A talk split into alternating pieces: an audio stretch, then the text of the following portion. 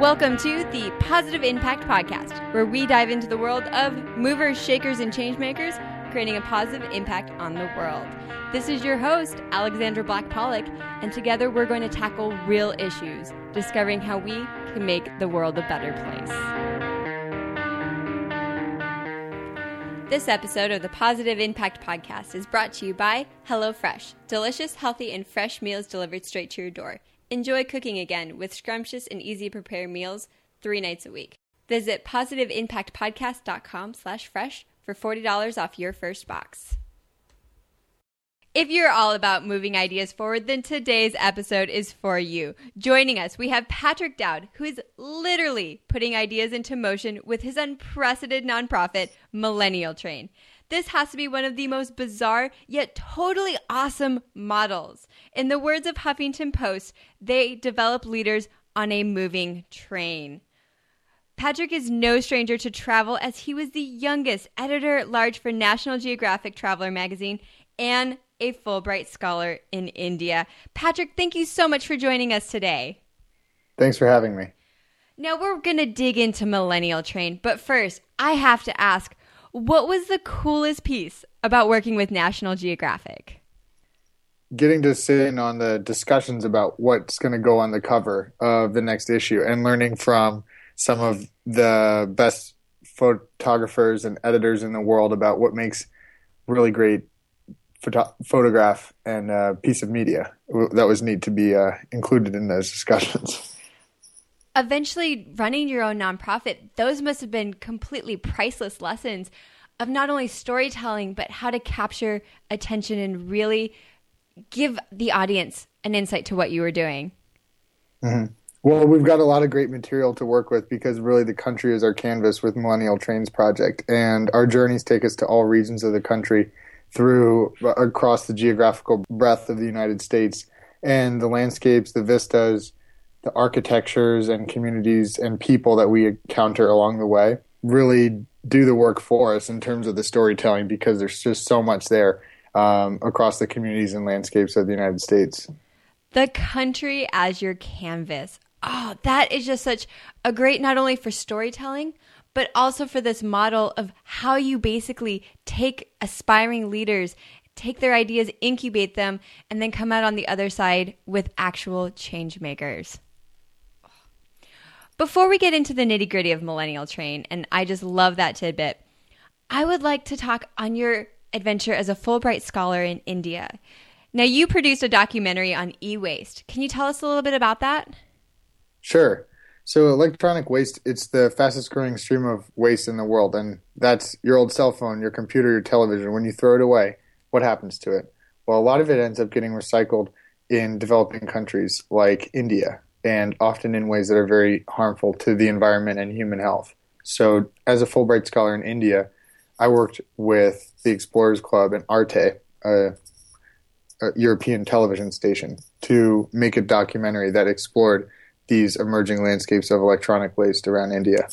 Now, how does my cell phone from sunny San Diego make it all the way over to India?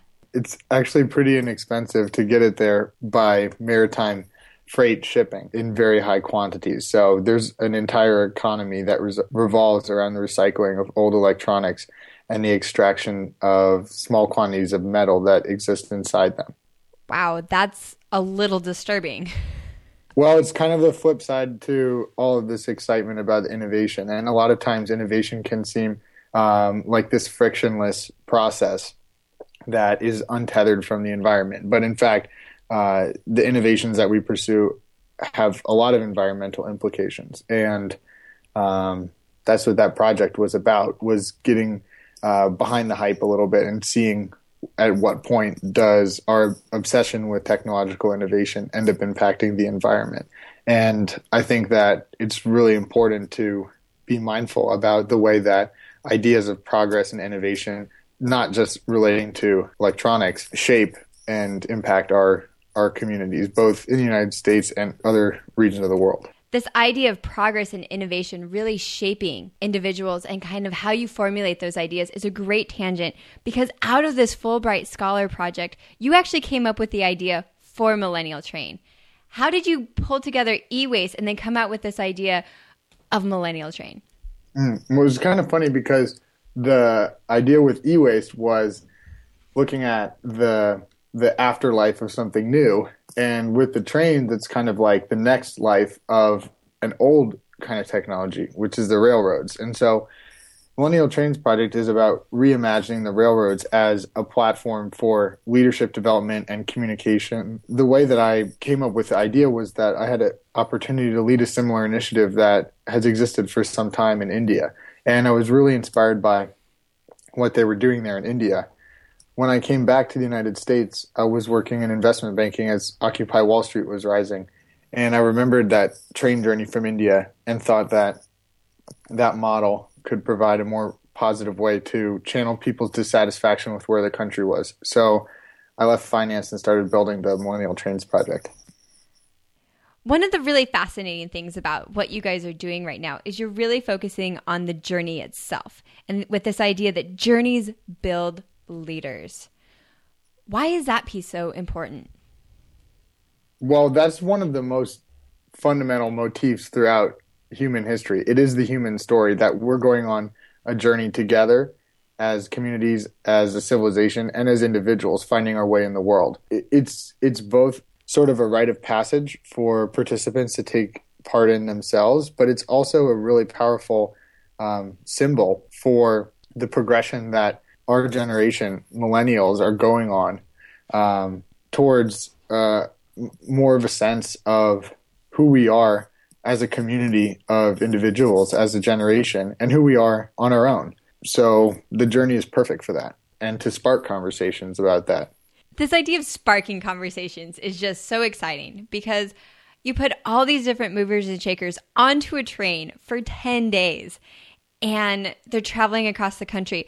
What are some of the things that you hear from them? I think the best thing that I've heard from a participant, which in a lot of ways sums up how I feel many uh, people feel, is that she said, On the journey, I felt like I was really myself and I loved who I was. And the train is a place for people to come and identify themselves not by what they do for a living, but by the kind of change that they want to make in the world and by what their personal or professional or creative frontier is. So that's the starting point of the journey is people bringing their full selves and aspirations to the trip. Not identifying by where they're from, but really moving forward by the type of change that they want to make. That's a powerful statement right there. Which really makes me wonder how do you choose the individuals who go on this train ride? Well, for the most part, participants choose themselves by pitching a project that they want to advance across the communities where our train stops and then racing to crowdfund their way on board. Most participants have around 100 uh, supporters backing them going on this journey and the particular purpose that they've set out to travel across the country with. It's really for for them um, about building a community of support behind their ideas. That's what gets people on board. I think now is a great time to really kind of lay out the model. So you have a train ride that goes to seven different cities in 10 days. You have individuals who are crowdfunding and really activating their communities to move forward their ideas what other the pieces of the puzzle that makes this train so transformational? Well, I think part of it is the architecture. Our caravan of vintage rail cars are almost like a time machine from the 1950s. And there's something amazing about the way that that vessel allows us to disconnect with the frenetic pace of modern day life and create a community in a place that is moving, um, where anything is possible intellectually. That whole process is really supported by the mentors that we have on the train who are leaders in the realm of design thinking, leadership development, storytelling, strategic planning. So, in this really inspiring environment, there are then so many resources to support the participants turning that inspiration into action. The second thing is the way that we engage with geographies of innovation and opportunity across the communities where the train stops. So in every city, when we get off the train, we typically meet with the mayor and or some local entrepreneurs, community leaders to get a sense of what are people working on in this city at a high level. Then all the participants go off in their own direction for five or six hours and work on the projects that they crowdfunded to get on the train. So one participant will be working on an art project, an entrepreneur will be pitching their business, a PhD student will be conducting field research, and a community leader will be convening conversations around important topics like the future of local governance or racial healing or various civic policies. So those are, are really the, the contours of the trip.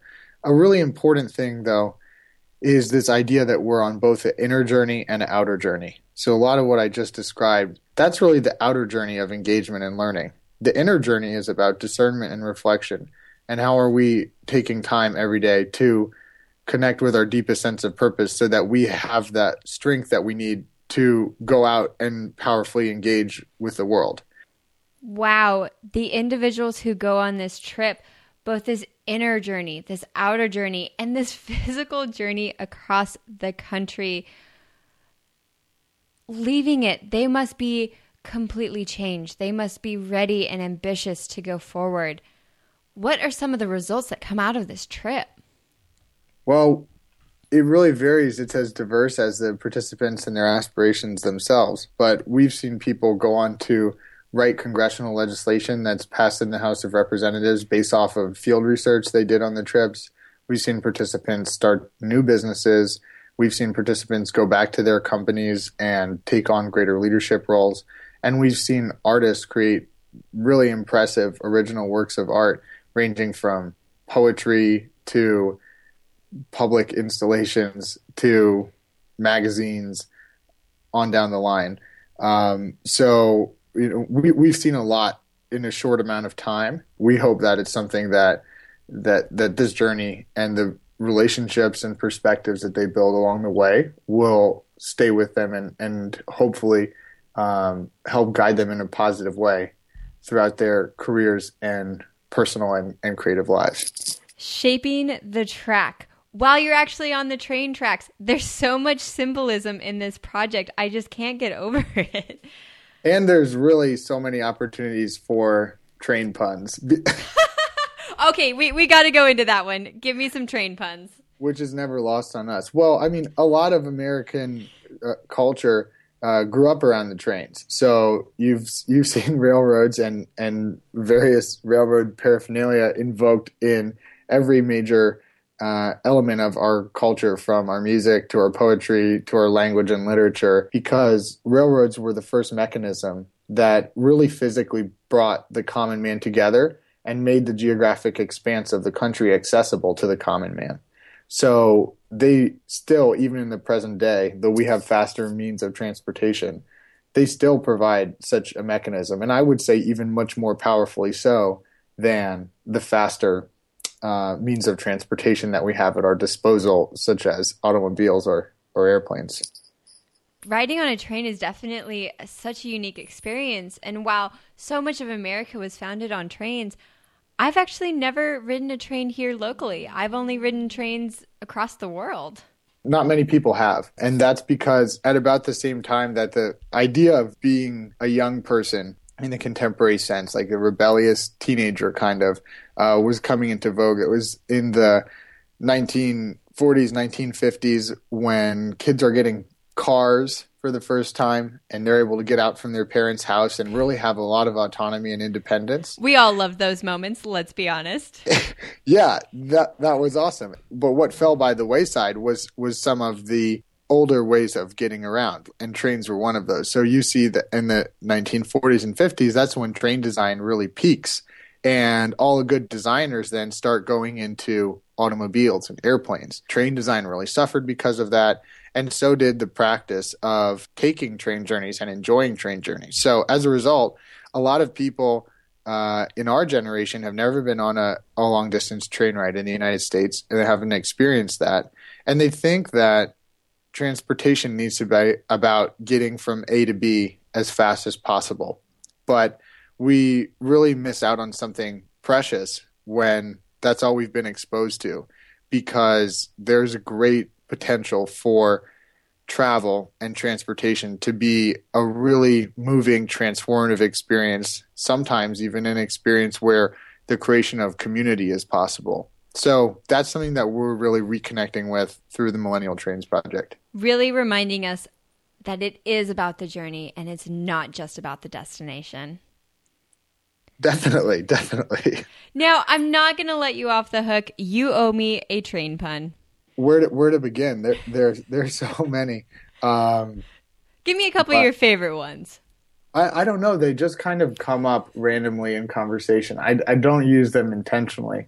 I think that whether it's talking about a train leaving a station or being on the right track or other sides of the track. and you have to smile even while you're on this transformational journey, getting you on the right track. It's all about having fun too, right? Well, you know, I would I would say that I think this is one of the best ways to experience our country and the word fun really uh, doesn't do justice to how amazing it is to travel across the vast landscapes of our country in the company of of other people that want to help shape its future through their passions and skills and talents and do that together. That is that's it's better than fun and it's it's really amazing. Oh, absolutely phenomenal. So you've talked about this and I love this term, geographies of innovation. Mm. Where exactly does this train go? Well, it's not so much about where it goes. Uh, although all the journeys go from coast to coast, we stop in a new city every day. But it's really about how do we encounter and engage with uh, these cities when we get there. So the idea is that if you were to just take uh, everyday Amtrak train, for instance, and you get off in San Antonio, it's not likely that you would have the opportunity to go visit with the mayor or meet uh, with a group of local change makers that are helping to redesign and reinvigorate their city for the next generation. So we do a lot of planning ahead of time to facilitate that kind of engagement, survey who are the actors in the community that are really working to build the future, and then make sure that our participants get to meet with as many of them as possible when they're in town. So that's what I'm talking about when I say geographies of innovation. These communities that you're so intentional about facilitating these absolutely unbelievable experience in, what are some of the ones that you created on this last train ride? Hmm. Well, our last journey went across the American Souths. We started in Los Angeles, stopped in San Antonio, Austin, New Orleans, Baltimore, and ended in Washington, D.C. So in every city, it's a different story. But uh, typically, we will meet with the mayor's office, with local entrepreneurs, creatives in the community to get a sense of what they have uh, going on there.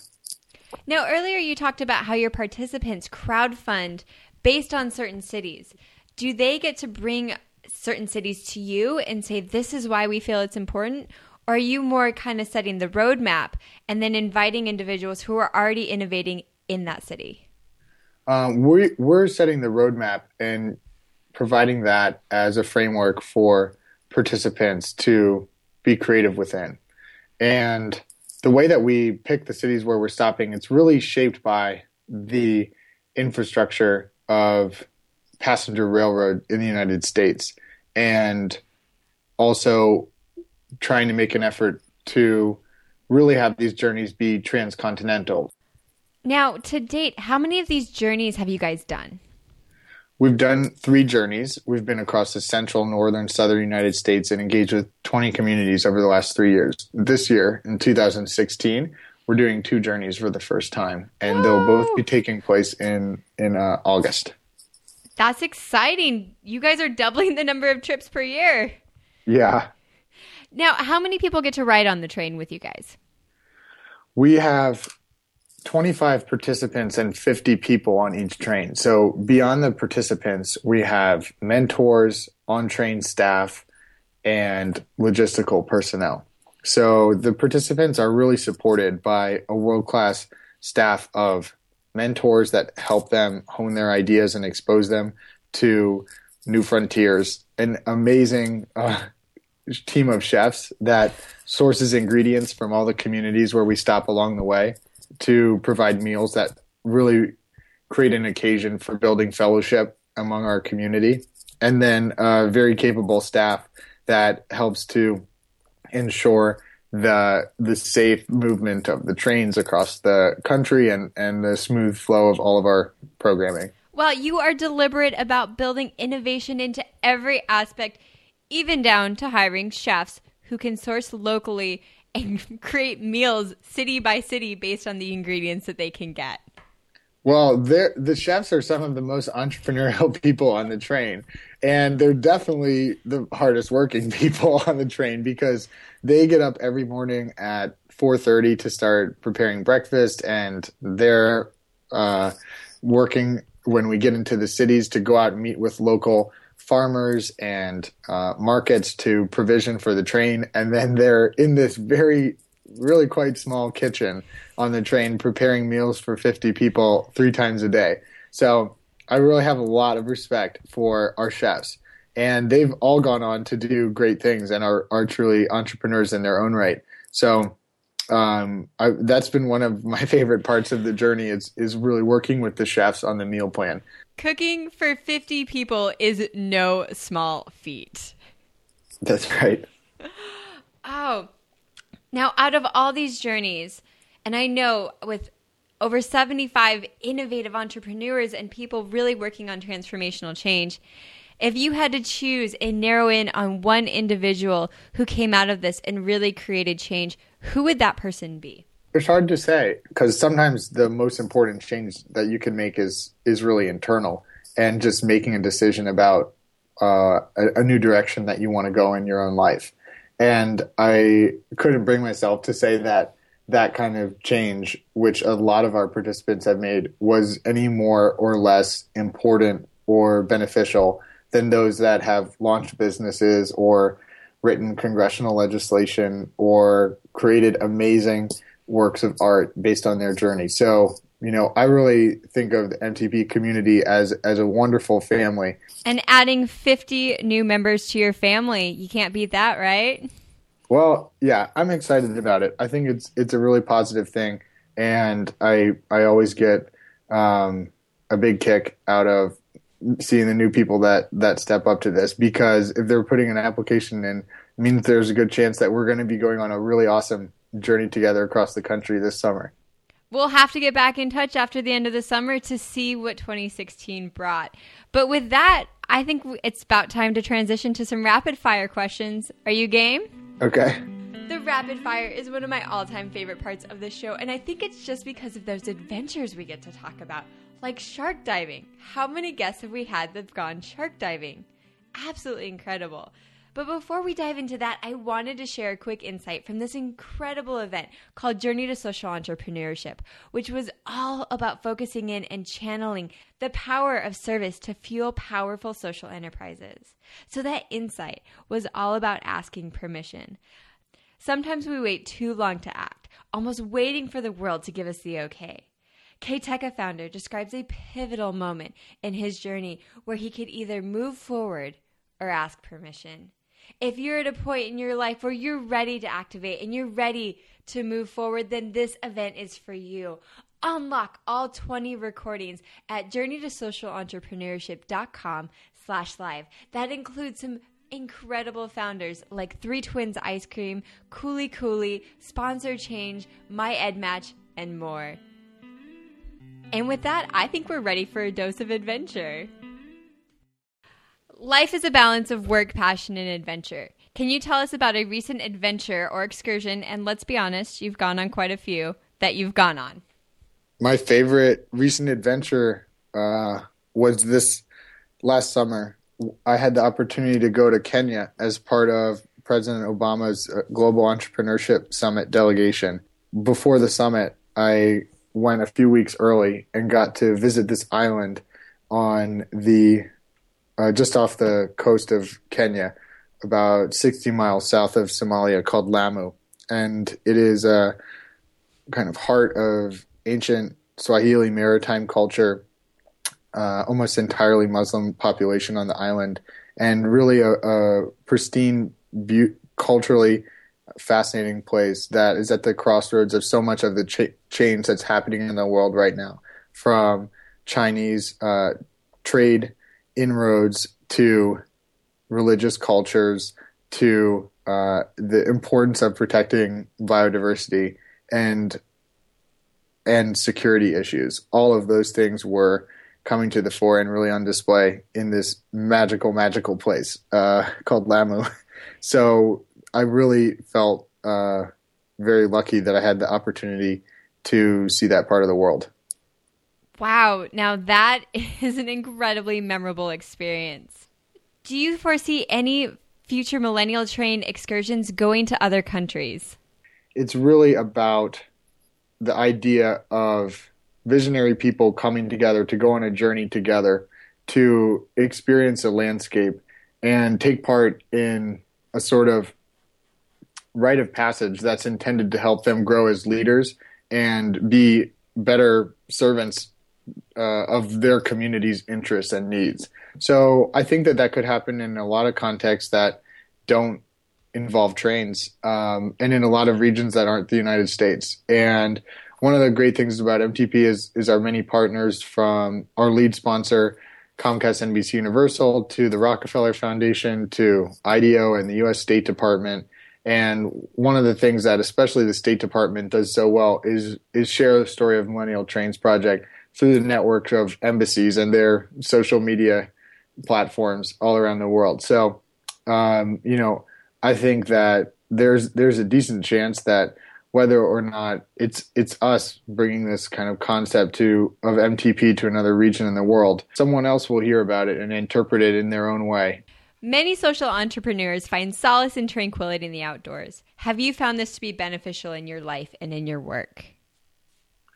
Very much so. Um, I think that, in my experience at least, I always feel more in touch with my humanity when I'm in nature. And it's really important to take time every, well, as frequently as possible um, to get out in nature and use that as an opportunity to contemplate and reflect and kind of regain the energy that you need to be really actively engaged with the communities that you serve. So I think that uh, it's it's really important to get out in nature, and I love to do it. To remind you of your humanity. Woo, that that's pretty important.